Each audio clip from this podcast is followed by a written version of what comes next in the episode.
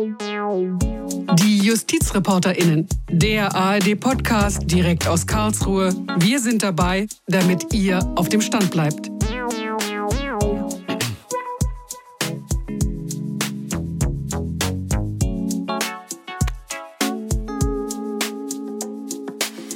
Herzlich willkommen hier bei uns bei den JustizreporterInnen.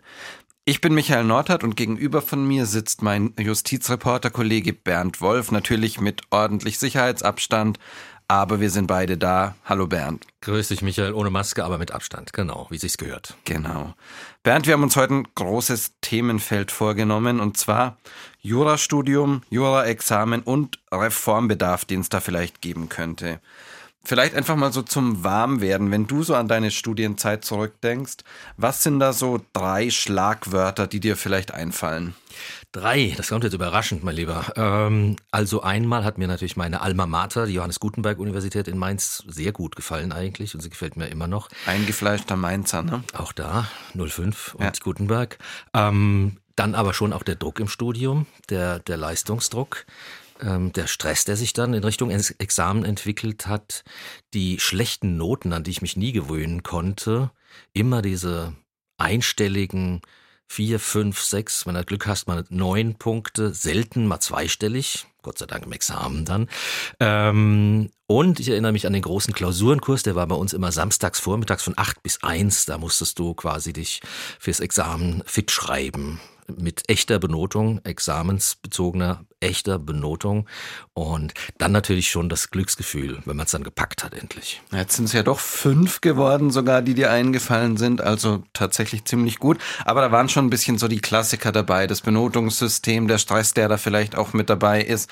Und um das Ganze zu verstehen, um unsere Hörerinnen und Hörer da so auf den Stand ja, zu bringen. Sag du aber erst nochmal drei Sachen von dir. Das würde ich jetzt schon gern auch mal abfragen wollen. Okay, auf jeden Fall. Ähm, bei mir ist es tatsächlich ich würde es so als Auf und Ab bezeichnen, also zwischen schönem und dann auch irgendwie wirklich so stressigen Zeiten. Dann ähm, habe ich aber meine Studienstadt Passau sehr geliebt, also das fällt mir dann dazu ein. Und ich hätte tatsächlich auch so die Geschichte mit den Noten am Ende gesagt, dass man da irgendwie immer auch ein bisschen so im Rechtfertigungszwang ist. Mensch, man hat doch eigentlich so im Jurasystem ganz gute Noten geschrieben, aber muss das dann immer so argumentieren, weil halt dieses System nicht für jeden so einsichtig und verständlich ist. Also das fand ich immer ein bisschen nervig. Vor allen Dingen von den Fachfremden, ja. Erzähl mal genau. einem Ethnologen, einem Soziologen oder einem Sozialpädagogen, du hast äh, neun Punkte gemacht und du bist richtig, richtig glücklich. Genau. Der guckt dich von oben an äh, wie ein Loser, ja. Genau, also das war immer so ein Punkt, da hat man viel Argumentationsarbeit irgendwie bringen müssen und mhm. ähm, da erinnern wir uns, glaube ich, alle. Genau, aber du wolltest die Basics, wolltest noch mal kurz erzählen. Genau, die Basics, damit alle unsere Hörerinnen und Hörer mal so wissen, wie so ein Jurastudium eigentlich abläuft. Und ich kann das jetzt nicht ganz genau für alle sagen, weil da die Justizprüfungsordnungen auch in den Bundesländern immer ein bisschen unterschiedlich sind. Ich versuche mal so das Grundgerüst von so einem Jurastudium eben darzustellen. Man entscheidet sich also, wenn man Jurist oder Juristin werden will, irgendwann dann dafür, klar, ich studiere Jura. Und dann geht das Ganze los. Die Studienzeit, die Regelstudienzeit ist dann ungefähr so zehn Semester, also fünf Jahre. Und in der ersten Hälfte des Studiums da muss man erstmal eine Zwischenprüfung bestehen. Also das ist so die Prüfung, um zu sehen, Mensch, bin ich überhaupt einigermaßen richtig in diesem Studium, darf ich da weitermachen? Und wenn das dann geschafft ist, ähm, dann läuft schon alles so in Richtung erstes Staatsexamen hin. Man muss noch ein bisschen Klausuren schreiben, große Scheine heißen die dann, muss da noch sich in Spezialmaterien ein bisschen einfinden, wie zum Beispiel Erbrecht oder Familienrecht. Aber es läuft eben alles schon aufs Staatsexamen hin. Man hat, wird da noch in einem Schwerpunktbereich geprüft. Meistens passiert das dann auch so in der Zeit zwischen Zwischenprüfung und Examen eben geben. Und dann geht's aber irgendwann so in die Richtung, dass man sich eben ganz gezielt aufs erste Examen vorbereitet. Und gezielt heißt, das gehört auch zur Wahrheit, viele Studierende gehen kurz vorm Examen zu Repetitoren. Das sind äh, kommerzielle Veranstaltungen, die kosten auch einen Haufen Geld teilweise, äh, die aber examensrelevanten Stoff auch weniger akademisch, sondern mehr so, wie soll man das sagen, äh, dass man es wirklich ähm, auch draufkriegt. Ja. So mit dem Holzhammer irgendwie ja. reingeprügelt, ne? Ja, aber sie ist auch nicht verkünstelt, wie manche äh, Profs das ja manchmal drauf haben, so akademisch äh, ein bisschen verschroben, sondern da wird knallhart äh, der Stoff eingeprügelt, hätte ich fast gesagt. Ähm, und äh, davon werden wir gleich auch noch hören. Ähm, Warst du damals beim Repetitor? Ich war bei einem, nicht beim Marktführer, der war mir zu lang und äh, hat auch zu viel Papiere ausgegeben. Ich habe das kompakter gebraucht und ich bin zweimal dahin, zweimal jeweils vier Monate, war für mich gut angelegtes Geld, muss ich sagen. Okay, ich war da auch und ja, man macht's irgendwie. Also entweder einfach von der Angst getrieben oder man erkennt dann da doch die Sinnhaftigkeit, aber irgendwie gehen halt viele, glaube ich, tatsächlich hin. Kumpel von mir, Kommilitone, ist nicht hingegangen. Ganz, äh, ganz gezielt, ganz bewusst, ich möchte fast sagen, aus ideologischen oder Gewissensgründen. Er hat gesagt, nein, er verlangt von seiner Uni, dass die ihn in der Ausbildung dazu befähigt, ähm, das Examen zu schaffen und er geht da nicht hin. Und wenn er es nicht schaffen sollte, dann ist die Uni schuld und nicht er. Aber er hat es geschafft. Und mittlerweile ziehen die Unis da ja auch nach. Die bieten jetzt jetzt mittlerweile alle, das ist so losgegangen, als ich damals ins Examen gegangen bin, kurz vorher, dass es so Uni-Repetitorien dann auch gegeben hat, wo dann quasi ähm, tatsächlich für jeden Fachbereich ein Professor, eine Professorin zuständig war, die dann eben so ein uni-internes Repetitorium angeboten haben, weil da, glaube ich, schon irgendwie auch so der Gedanke aufgekommen ist, Mensch, wir können das doch, was eigentlich unsere Aufgabe ist, nicht irgendwelchen kommerziellen überlassen. Der Gedanke ist klasse. Ich frage mich nur, wenn es der Prof in der Vorlesung nicht hinkriegt, warum soll er es dann im Repetitorium schaffen? Genau, also das ist ein weites Feld, glaube ich. Machen wir einfach mal vielleicht weiter. Ja. Das Staatsexamen an sich besteht dann aus den Examensklausuren. Fünf bis acht Klausuren sind es, je nach Bundesland. Und es gibt da noch eine mündliche Prüfung. Und wenn man das erste Examen dann besteht, dann ist schon erstmal alles gut, weil man damit Diplomjuristin oder Diplomjurist ist und damit kann man dann auf dem Arbeitsmarkt schon ein bisschen was anfangen letztendlich. Aber, und das muss man sich nochmal klar machen, man kann diese klassischen juristischen Berufe, also Anwalt, Richterin oder zum Beispiel Staatsanwältin. Oder Notar. Genau, das ist natürlich der, der Höchstfall letztendlich. Die kann man da noch nicht ergreifen. Da muss man noch mal zwei Jahre dranhängen, muss das Referendariat machen und dann eben noch das zweite Staatsexamen bestehen. Dann ist man Volljurist oder Volljuristin und dann werden eben auch diese Berufe möglich. Ich denke trotzdem, das erste Examen ist die größere Hürde, vielleicht auch nur psychologisch. Denn ist es gepackt, dann hast du ja schon eine Perspektive, du sagtest es gerade. Aber diejenigen, die das erste Examen final, das heißt also zweimal nicht bestehen, zweimal durchfallen, die haben natürlich ein richtig, richtig großes Problem. Und diese armen, bedauernswerten Menschen habe ich in meinem Semester auch kennengelernt. Die haben dann fünf, sechs, vielleicht sieben Jahre investiert ins Studium, haben keinen Abschluss und der zynische Jargon für diese Statusbeschreibung mhm. lautet dann Abiturientin mit Führerschein. Genau. Und das, das ist einfach so eine stehende Jahren. Redewendung, das kennt man einfach dann, ne? Das ist natürlich doof, dass man ohne das erste Staatsexamen wirklich nichts hat in der Hand. Und da setzen auch Reformgedanken zumindest an. Man muss es echt einfach so zusammenfassen, glaube ich. Alles, was man in der Uni geleistet hat, was man vielleicht geschafft hat, die Prüfungen, die man auch bestanden hat, die zählen nichts, wenn man dann im Examen nicht abliefert. Unfassbar eigentlich. Und Bernd, über diesen Punkt, aber auch noch über ein paar andere Punkte, so zum Jurastudium, zum Examen, auch über den Reformbedarf, hast du mit einer Professorin gesprochen, mit einer mhm. Strafrechtsprofessorin. Und zwar ist es die Frau Hofen. Es ist die Frau Professor Elisa Hofen, Strafrecht in paar Schattierungen noch an der Uni Leipzig und sie ist auch Richterin am Sächsischen Verfassungsgerichtshof. Und in Leipzig, da habe ich sie auch am Telefon erreicht, im Homeoffice, nachdem gerade sich die Kinderbetreuung verabschiedet hat und sie da wirklich Stress hatte. Ähm, wir haben über dieses anspruchsvolle, aber auch schwierige erste Staatsexamen gesprochen, über das Studium an sich schon, über das Monsterstudium, so sagen es ja auch viele, und äh, erörtert, wo vielleicht wirklich mal Reformen gut wären. Genau, und da hören wir jetzt einfach mal rein. Frau Professor Dr. Hofen, ändern wollen Sie ja schon die Prüfungssituation im ersten Staatsexamen. Sie wollen statt nur Papier, Kuli und Gesetzestext auch Kommentare zulassen. Wieso möchten Sie das? Ich denke, es ist wichtig, dass wir die Prüfungssituation deutlich mehr an die Realitäten des juristischen Arbeitens anpassen. Es wird ja in der Praxis schlicht nie vorkommen, dass man einen Juristen in einen Raum steckt, ihm einen, äh, wie Sie es eben gesagt haben, Stift und Papier gibt, einen Gesetzestext sagt, so und jetzt lösen Sie mal den Fall. Sondern man hat auch im Berufsleben natürlich immer Hilfsmittel zur Verfügung. Man kann auf Rechtsprechung zurückgreifen, auf Kommentierung, also auch auf Ausführungen anderer, die sich mit den Themen beschäftigt haben. Und es ist ja gerade eine ganz, ganz wichtige Fähigkeit, damit umgehen zu können. Recht Rechtsprechung sinnvoll einfließen lassen zu können, sich schnell in Kommentierungen zurechtzufinden. Und so sollte es auch in einer Prüfung sein. Auf diese Weise, wie wir es jetzt haben, ähm, ja, da müssen die Studierenden tatsächlich alles auswendig lernen. Jede noch so kleine Definition. Und das zeichnet einen guten Juristen oder eine gute Juristin nun wahrlich nicht aus. Und das ist anstrengend. Und jetzt kommen wir mal zu den Belastungen, die das Staatsexamen das erste mit sich bringt. Sie haben eine Untersuchung gemacht, 500 Jurastudierende befragt, wie sie das erste Staatsexamen erleben und auch was sie ändern würden. Kommen wir später zu. Und das Ergebnis, ich kann es kaum glauben, 97 Prozent haben gesagt, das erste Staatsexamen belastet sie psychisch. Ja, mich hat das überhaupt nicht gewundert. Ich habe mich gefragt, wer die tapferen drei Prozent sind. Denn tatsächlich ähm, es ist so, dass das Studium wirklich psychisch sehr, sehr belastend ist. Und es ist eigentlich ab dem ersten Semester darauf angelegt. Ähm, das liegt auch daran, dass viel Angstmache betrieben wird von Seiten, die dann auch finanziell davon äh, profitieren. Da wird am Ende steht dieses Staatsexamen. Ihr könnt im Studium machen, was ihr wollt. Ihr könnt tolle Leistungen erbringen. Ihr könnt jedes Seminar mit 18 Punkten abschließen. Das ist unsere Bestnote. Wenn ihr im Examen nicht besteht, ja, dann wird es so gemein, wie es manchmal formuliert wird, Abiturientin mit Führerschein. Mhm. Also man geht dann ohne etwas in der Hand da raus, obwohl man im Zweifel jahrelang studiert hat und auch an der Universität erfolgreich studiert hat. Und das ist natürlich eine ganz, ganz große psychologische Belastung. Also es geht um Leistungsdruck, es geht um Zeitdruck und diese Existenznöte eigentlich im Versagensfall. Aber Sie sagen auch, Frau Professor Hofen, das erste Staatsexamen darf nicht leicht sein, denn die Juristinnen und Juristen, die arbeiten später mal in Berufen mit großer sozialer Verantwortung und dafür muss man das Recht verstanden haben. Richtig, genau. Es geht auch nicht darum zu sagen, das Ganze soll ganz einfach werden, ganz leicht werden, da soll im Prinzip jeder durchgewunken werden. Das auf gar keinen Fall. Denn genau, Sie haben es angesprochen, unsere Absolventen und Absolventinnen sollen später verantwortungsvolle Positionen haben. Das sind die Richterinnen von morgen, das sind die Staatsanwälte von morgen. Da wollen wir natürlich, dass sie gut ausgebildet sind, dass sie das Recht verstanden haben, dass sie wissen, wie ein Jurist oder eine Juristin denken muss.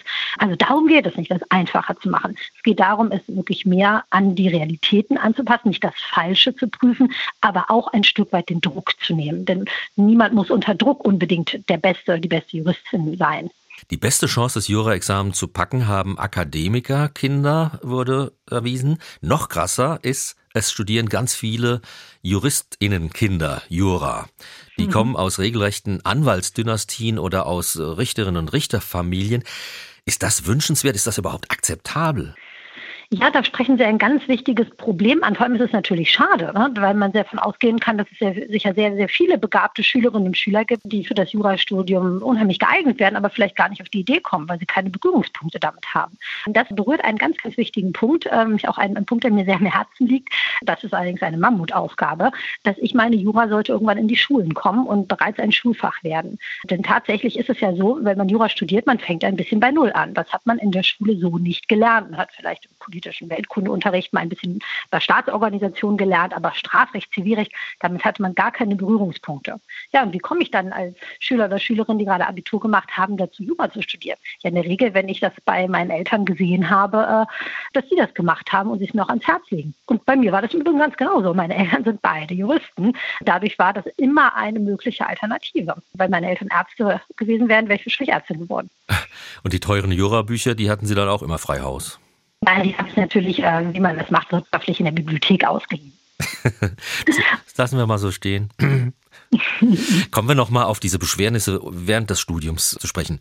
Da ähm, fällt ein Studierender, ein Studierender nach einer ganzen Reihe von Semestern durch die Zwischenprüfung oder jemand fällt zum zweiten Mal, vielleicht knapp durchs erste Staatsexamen durch. Sie haben es erwähnt, äh, dann ist man nix Abiturient und das aber mit äh, vielleicht 30 Jahren. Das ist ja wie bei ABBA, the winner takes it all, the loser standing small, oder? Ja, äh, ja, tatsächlich. Also das ist tatsächlich ein in meinen Augen auch großes Problem. Ich kenne solche Fälle. Ähm, das sind Leute, die häufig auch gar nicht unbedingt äh, kein Talent haben für das juristische Arbeiten, sondern bei vielen spielt einfach massive Prüfungsangst eine Rolle. Die sind dann einfach in dieser Prüfungssituation gehemmt, deutlich schlechter als sie sonst wären. Ähm, die kommen mit dieser Situation nicht gut klar und bestehen dann tatsächlich zweimal diese Prüfung nicht und damit war es das. Und dann steht man tatsächlich nach jahrelangem Studium ohne etwas in der Hand da. Und ich meine, das kann nicht sein. Wenn jemand es geschafft hat, bei uns in der Universität unsere Prüfung zu bestehen, unsere Zwischenprüfung, unsere Übung, unsere Seminare, dann haben wir als Universität in meinen Augen eine Pflicht, denjenigen das auch in Form eines Abschlusses zu bescheinigen. Ja, dass wir alleine auf das Staatsexamen beim juristischen Prüfungsamt verweisen, finde ich den Studierenden gegenüber absolut unfair.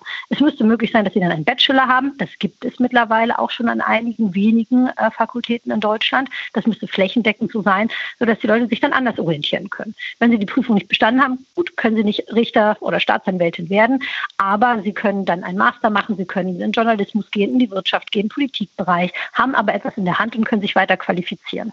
Also der Bachelor oder der Master in Law oder wie auch immer man das jetzt nennt, könnte nicht allein stehen Ihrer Ansicht nach, sondern müsste kombiniert werden mit einem anderen Fach. Nee, gar nicht unbedingt. Also der könnte auch allein stehen. Ne? Also das ist dann ein Bachelorabschluss und dann müsste man schauen, welche Berufsfelder sich dann in der Praxis bieten. Ich könnte mir vorstellen, dass ähm, es einige Unternehmen gibt, Versicherungen etc., die, oder auch Bereich des Journalismus. Man sagt auch jemand, der halt erfolgreich an der Universität äh, ja die ganze Prüfung durchlaufen hat, also eine gute juristische Grundausbildung hat, für den haben wir durchaus Verwendung. Ja, aber es gibt natürlich dann auch die Möglichkeit, auf Basis des Bachelors sich weiter zu qualifizieren, wenn man das möchte, über den Master. Bachelor und Master sind ja Ergebnisse des äh, Bologna-Prozesses, den man in Europa zur Vereinheitlichung der Studiengänge so äh, geschaffen hat. Wie hat es eigentlich, ich nenne das jetzt mal das deutsche Juristen-Establishment, wie hat es das geschafft, sich diesem Bologna-Prozess fast komplett zu verweigern? Tja, also wie das genau funktioniert hat, da bin ich natürlich überfragt. Der Hintergrund ist natürlich, und da ist ja auch etwas dran, dass wir eine gewisse Einheitlichkeit auch zur Qualitätssicherung brauchen. Also wie gesagt, gerade in, in, in diesen Bereichen der Rechtswissenschaft, das ist ja etwas, wir haben eben darüber gesprochen, wo die Leute tatsächlich später wichtige Positionen haben, über das Schicksal anderer Menschen entscheiden. Ne? Also eine Richterin, ein Richter kann jemanden für Jahre ins Gefängnis schicken. Und da ist es vielleicht gar nicht schlecht zu sagen, dass wir ähm, über diese Staatsprüfung die dann nicht an der Universität gemacht wird, wo man, wo es vollständig anonymisiert ist, wo es dann auch Sympathien keine Rolle spielen, wo es wirklich nur geschaut wird auf die Leistung, dass das vielleicht insgesamt äh, doch der richtige Weg ist, das, das halte ich auch für richtig. Also am Staatsexamen möchte ich nicht rütteln als Eingang in diese, diese zentralen Berufe, aber nichtsdestotrotz hat das andere auch einen Wert und das kann man ein Bachelor wunderbar abbilden. Als Jurastudierender braucht man eine hohe Frustrationstoleranz, hat mir vorhin in einem Gespräch noch eine Richterin erzählt. Ich gebe mal ein Beispiel. Es gibt ja die Benotung, Sie haben es vorhin ganz kurz erwähnt, 0 bis 18 Punkte, weil es in Jura eine Zwischennote gibt, die heißt voll befriedigend. So, 18 Punkte vergibt nur der liebe Gott, hat mein BGB-Professor gesagt. Ich glaube, 18 Punkte werden auch heute so gut wie nie vergeben. Können Sie mir gleich sagen, ob Sie es schon mal vergeben haben. Aber dafür suhlt sich sozusagen der, die meisten Studierenden suhlen sich im Bodensatz der einstelligen Punkte. Das ist doch auch nicht motivierend. Das macht einen doch auch fertig. Ja, vor allem, ähm, also was ich immer wieder gehört habe von Studierenden, wir haben es vorhin angesprochen, die, äh, deren Eltern nicht Juristen und Juristen sind und die dann ganz stolz mit neun Punkten nach Hause kommen, was ja ne, dieses äh, äh, berühmte Prädikat ist. Also neun Punkte ist absolut überdurchschnittlich. Und die Eltern dann leidig ein Kind auf die Schulter klopfen und sagen, neun von 18, na ja, vielleicht es nächstes Mal besser. Ne? Also das kann man tatsächlich kaum jemandem verkaufen, warum sich eigentlich unsere Noten wirklich nur in diesem Bereich zwischen letztendlich zwei und neun Punkten wirklich abspielen. Aber das ist so eine Tradition Tradition mittlerweile und äh, das hat sich so eingebürgert. Ich glaube, das werden wir nie und nimmer aufbrechen. Das ist mittlerweile einfach so eine Besonderheit äh, unter den Juristinnen und Juristinnen. Warum? Keine Ahnung. Ich neige dazu nicht. Ich finde es äh, wunderbar, wenn man die Notenskala ausschöpfen kann, nach oben wie aber auch nach unten tatsächlich, klar. Ich habe tatsächlich einmal 18 Punkte in einer Seminararbeit vergeben und da muss ich aber sagen, ich habe bei der Lektüre vor Freude fast geweint. Also, dass jemand in dem frühen Stadium äh, so intelligent, reflektiert und klug geschrieben hat, das finde ich, muss man dann auch mit Höchstnoten bewerten. Aber es gibt durchaus auch Kollegen, die sagen, wunderbar, alles perfekt, elf. Ne? Also da kann man mhm. auch nicht viel dran ändern. Meine Erinnerung sagt mir, dass null Punkte einfacher zu erreichen waren als 18. Gut. Definitiv. Wenn man Studium und Referendariat als Ganzes ansieht, ist ja auch so, dass die AbsolventInnen des ersten Staatsexamens meist nahtlos ins Referendariat gehen. Und der Prüfungsstoff in beiden ist ja irgendwo auch sehr ähnlich. So, im Referendariat durchläuft man dann verschiedene Stationen, muss praktische Arbeiten anfertigen, Urteilsentwürfe, Anklageschriften und so weiter. Und die werden auch bewertet mit Noten. Aber diese Noten, die fließen nicht in die Gesamtnote des zweiten Staatsexamens ein. Wäre das nicht vielleicht sinnvoll, weil diese Noten ja vielleicht einen stärkeren Praxisbezug haben, auch zur Rechtsanwendung, diese Noten in die Note des zweiten Staatsexamens, in die Endnote einzubeziehen?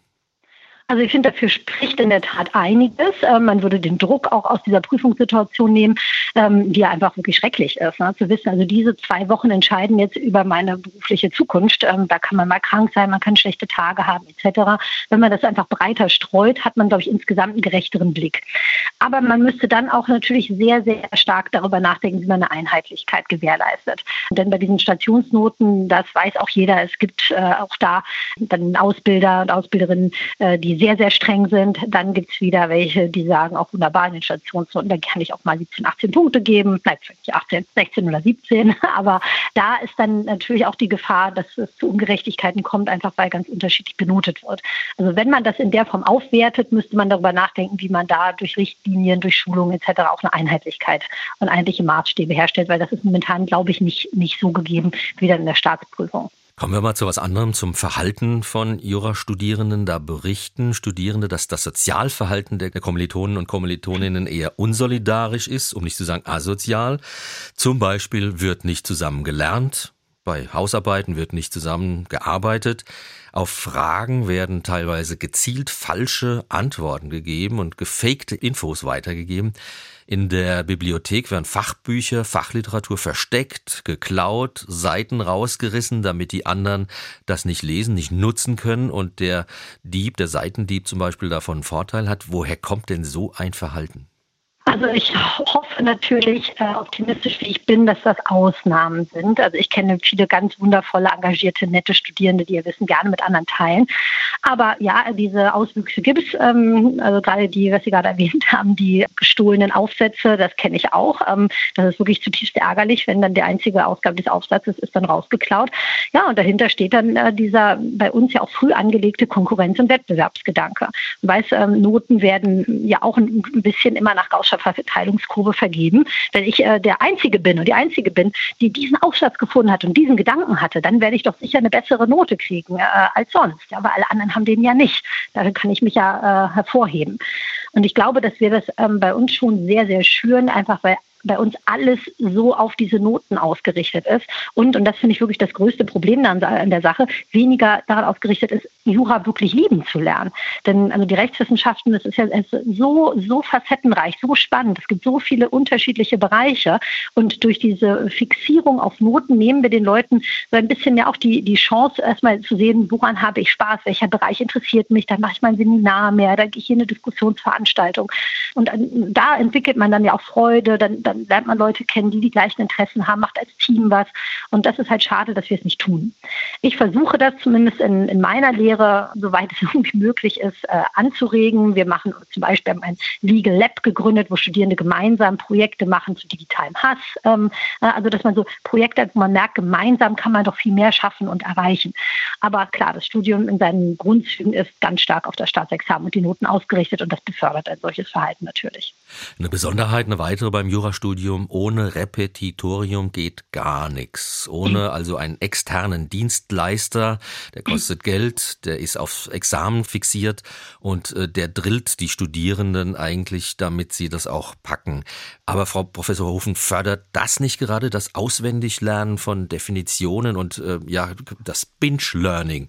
Ja, das hängt ja zusammen. Ne? Wir erwarten in den Prüfungen auswendig lernen. Wir erwarten, dass, also gerade in meinem Bereich Strafrecht, da müssen dann Streitstände auswendig gelernt haben. Was sagt die Rechtsprechung? Was sagt die Literaturmeinung 1, 2 und 3? Und wie entscheiden sie am besten so, dass der Korrektor ähm, ihnen möglichst viele Punkte gibt? Also das fördern, das erwarten wir ja. Und natürlich, wenn die Studierenden schlau sind, lernen sie auch genauso. Und das müssen sie ja. Und die Repetitoren, die liefern genau das. Und sagen, wir werden in kurzer Zeit ihnen alles das äh, rein pauken, äh, was sie wissen müssen. Es gibt dann Kurse, ganz aktuelle Rechtsprechung, wo dann 40 aktuelle Entscheidungen runtergerattert werden, damit man wenigstens den Leitsatz auswendig gelernt hat. Nicht, dass man ihn etwa verstanden hat oder weiß, wie sich diese Rechtsprechung einfügt in das Gesamtgefüge, aber man hat den Leitsatz gehört und dann kommt man doch auf jeden Fall über die Vier-Punkte-Hürde.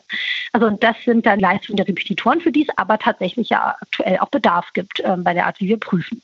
Wir versuchen das natürlich an den Universitäten ein Stück weit zu ersetzen, weil es natürlich eine Schande ist, wenn wir an den Universitäten unsere Studierenden nicht selbst so ausbilden können, dass sie das juristische Staatsexamen bestehen. Dafür sind wir ja da. Deswegen gibt es jetzt auch immer mehr Universitätsrepetitoren. Ich zum Beispiel leite bei uns das äh, Strafrecht, ich mache das Strafrecht bei, bei unserem Repetitorium. Wir haben auch sehr viele äh, Studierende dort und ich hoffe, dass wir das ersetzen können und dass sie nicht Geld ausgeben müssen. Auch das ist ja wieder eine gewisse soziale Ungleichheit. Äh, Repetitorium ist teuer. Die sind teuer, ähm, ja. Ja, und ich hoffe, dass wir das an der Uni, dass unsere Angebote nach und nach genauso gut werden. Aber ein Stück weit müssen wir uns damit auch an diese Bedürfnisse anpassen. Und äh, also im Repetitorium erzähle ich nicht, was ich denke und was ich für richtig halte und erörtere nicht in der Tiefe ähm, wissenschaftliche Fragen, sondern ja, mache letztendlich das, was ich eigentlich ablehne, nämlich kurz und knackig zu sagen, das, das und das müssen Sie wissen. Klar, weil mit der Wissensvermittlung könnte ja das Examen auch dann nochmal klappen. Und das andere ist dann sozusagen die die Kür. Ja. Es gibt den Begriff der Lost Generation, der ist in der Corona-Zeit entstanden. Damit bezeichnet man die jungen Leute, die durch die ganzen Einschränkungen, die wegen der Seuche äh, verhängt wurden, Nachteile haben. Welche Nachteile sehen Sie denn für die Studierenden durch Corona?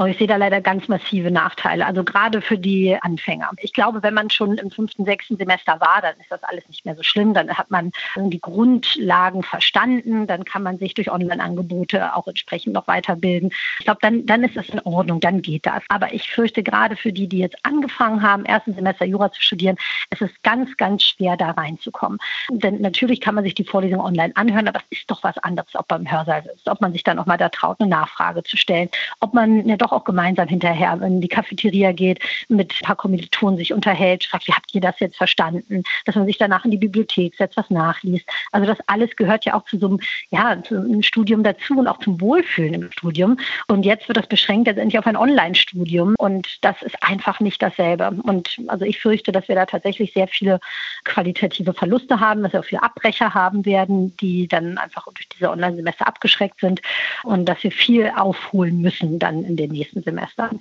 Viele werden vielleicht auch abgeschreckt, wenn die Plattformen, zum Beispiel Moodle, reihenweise zusammenbrechen unter der Last oder die Profs nicht in der Lage sind, die wirklich sachgerecht zu bedienen. Äh, die Digitalisierung oder die unterentwickelte Digitalisierung in Deutschland, die äh, merkt man ja an der Uni, an diesen Online-Vorlesungen auch, ne? Ja, also ich muss sagen, dass es für mich auch eine ganz neue Erfahrung war, diese Online-Vorlesung. Das hat man ja bisher nie gemacht und nie machen müssen. Und auf einmal musste man sich mehr oder minder von einem Tag auf den anderen auf völlig neue Formate umstellen. Das war für uns alle nicht ganz einfach. Und ich denke mal, dass wir da jetzt auch erheblich dazugelernt haben, dass es immer besser wird. Aber ja, also wir hatten, um ein Beispiel zu nennen, eine Veranstaltung mit über 700 Teilnehmerinnen neulich. Ähm, ganz toll, also viele Interesse, hat uns natürlich gefreut.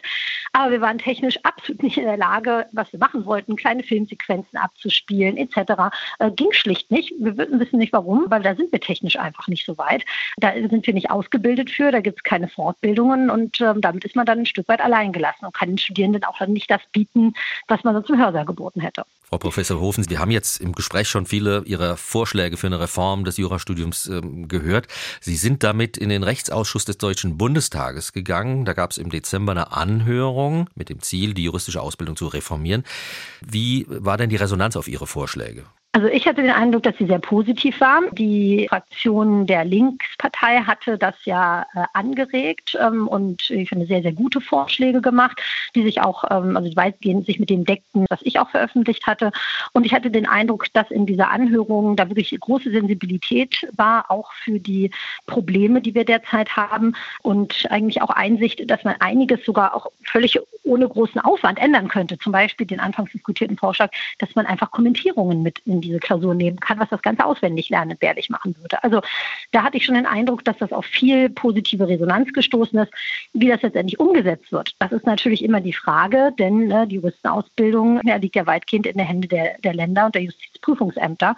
Und bis sich da was tut, ja, das ist natürlich immer ein weiter langer und schwerer Weg. Die Ausbildung der Juristen und Juristinnen hat viele Probleme. Wir machen mal ein kleines Zwischenergebnis für den Podcast. Äh, Druck im Jurastudium, der ist enorm hoch. Viele werden krank, psychisch, auch körperlich. Es wird zu viel Stoff gelehrt. Es wird der falsche Stoff geprüft nachher. Es wird zu sehr in die Breite gelernt und weniger in die Tiefe, was viel besser wäre. Die Jurastudierenden sind unsolidarisch. Juristendynastien dominieren die Jurabranche. Die Didaktik an der Uni ist veraltet, die Digitalisierung noch nicht wirklich da. Ohne einen kommerziellen Repetitor geht auch nichts.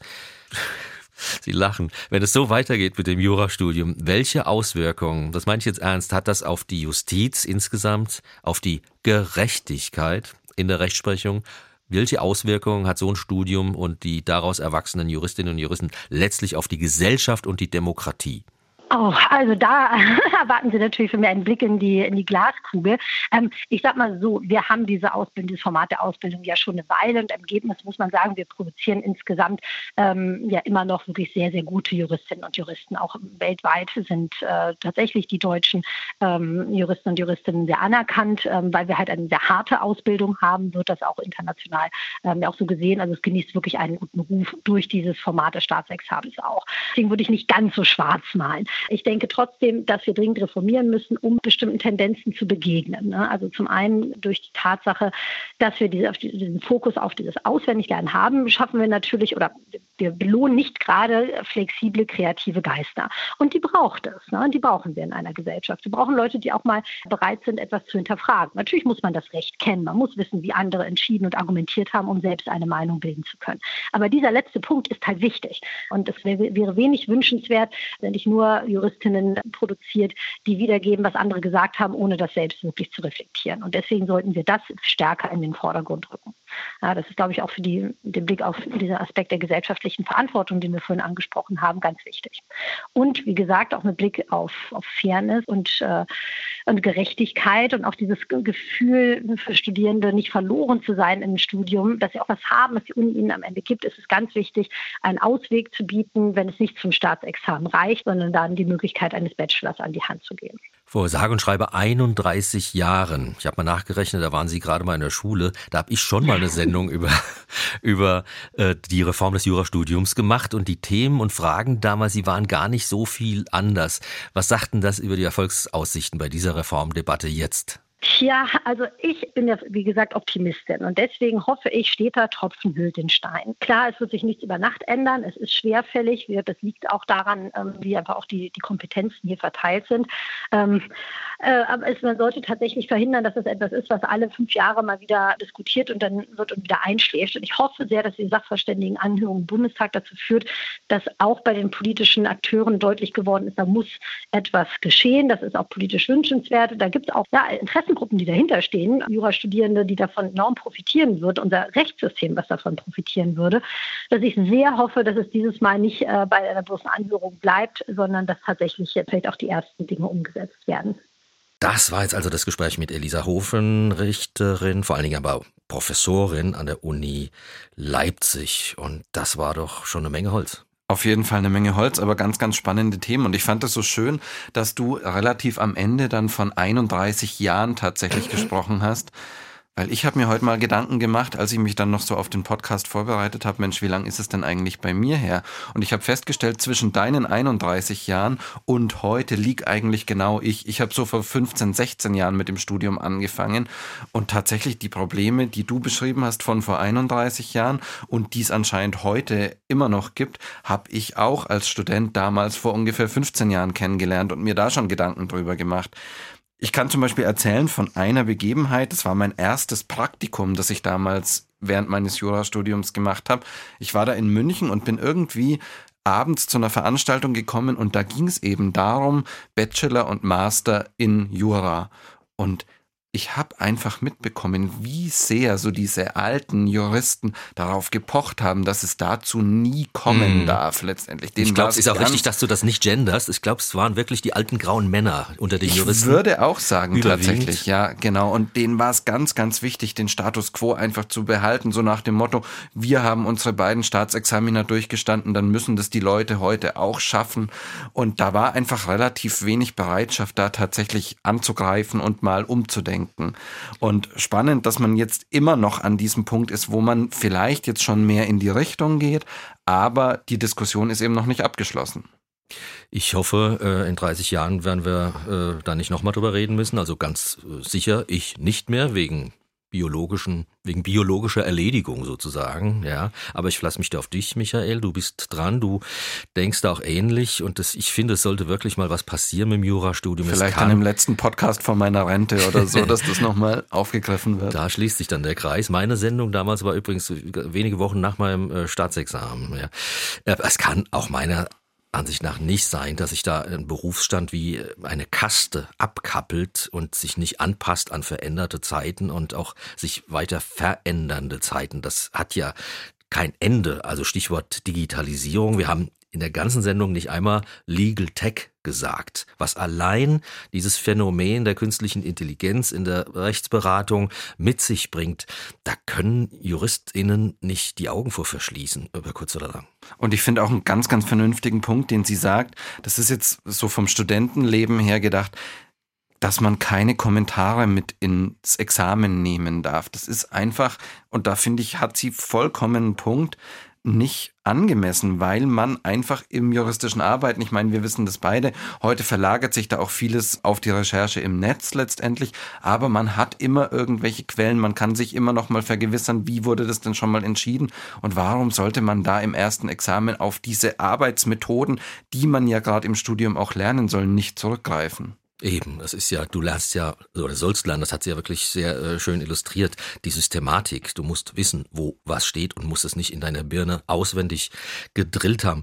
Mir hat eigentlich sehr gut an ihr gefallen, man muss jetzt zu ihrem Hintergrund sagen, sie war eine super Juristin, äh, aus, einem, aus einer Juristendynastie auch, also das, was wir ein bisschen angeprangert haben, hat ein fantastisches Abi schon gemacht, fantastisches Examen. Also bei ihr ging es nur in eine Richtung, mhm. nämlich nach oben. Und dass sie trotzdem aber sich öffnet geöffnet gegenüber den Problemen, die Studierende einfach mit diesem schwierigen Studium haben. Sie können ja auch von dieser Warte auskommen und sagen, ich hab's geschafft und spätestens nach meinem zweiten Prädikatsexamen kann ich sagen, man kann es schaffen.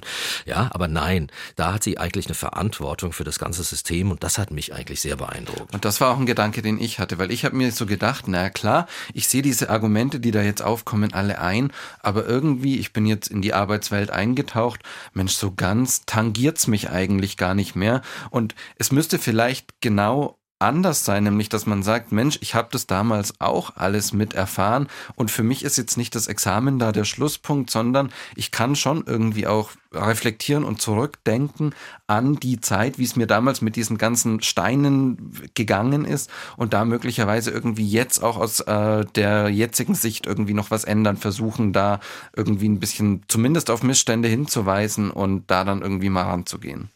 Auf jeden Fall finde ich eine gute Konklusio. Ich würde jetzt gern auch von unseren Hörerinnen und Hörern wissen, wie die das Thema aufgenommen haben, angenommen haben. Liebe Studierende, wir würden gerne wissen, was ihr davon haltet. Was haltet ihr von den Reformvorschlägen? Was haltet ihr von dieser doch massiven Kritik, die sich äh, Frau Hofen äh, bei uns jetzt, äh, die sie geäußert hat? Wie geht's euch mit dem Examen? Was macht auch Corona im Moment mit äh, dem Studium? Im Moment wird gerade, glaube ich, kommuniziert an den meisten Universitäten, dass Präsenzvorstellungen, Vorlesungen, mit Zirkus hat es noch nichts zu tun, dass die im Sommersemester ausfallen, dass nur die Prüfungen äh, in Präsenz geschrieben werden. Was macht das mit euch? Was sagt ihr zu dem Jurastudium? Euer Feedback gehört einfach zu diesem Thema noch dazu und wir würden euch sehr gerne ermuntern, euer Feedback an uns mitzuteilen, an eine E-Mail an justizreporterinnen.swr.de also ohne Gendersternchen, justizreporterinnen.swr.de. Genau, und es gibt noch einen weiteren Punkt, wo wir uns freuen würden, wenn ihr Kontakt zu uns aufnehmt. Und zwar haben wir in zwei oder drei Wochen mal wieder im Podcast hier einen Gast. Und zwar ist es der Generalbundesanwalt Peter Frank. Und wenn ihr an ihn Fragen habt, wenn euch mal was zu der Arbeitsweise von der Bundesanwaltschaft interessieren würde, wie das da eigentlich alles so läuft, dann mailt uns doch jetzt schon im Vorhinein und wir können dann möglicherweise diese Fragen weiterleiten. Wir würden uns freuen, wenn ihr damit dabei seid, wenn wir eure Fragen eben weitergeben könnten. Für die Woche soll es das jetzt aber gewesen sein. Vielen, vielen Dank. Vielen Dank, Bernd, dass du da gewesen bist. Sehr gerne. Und bis zum nächsten Mal. Ciao. Tschüss.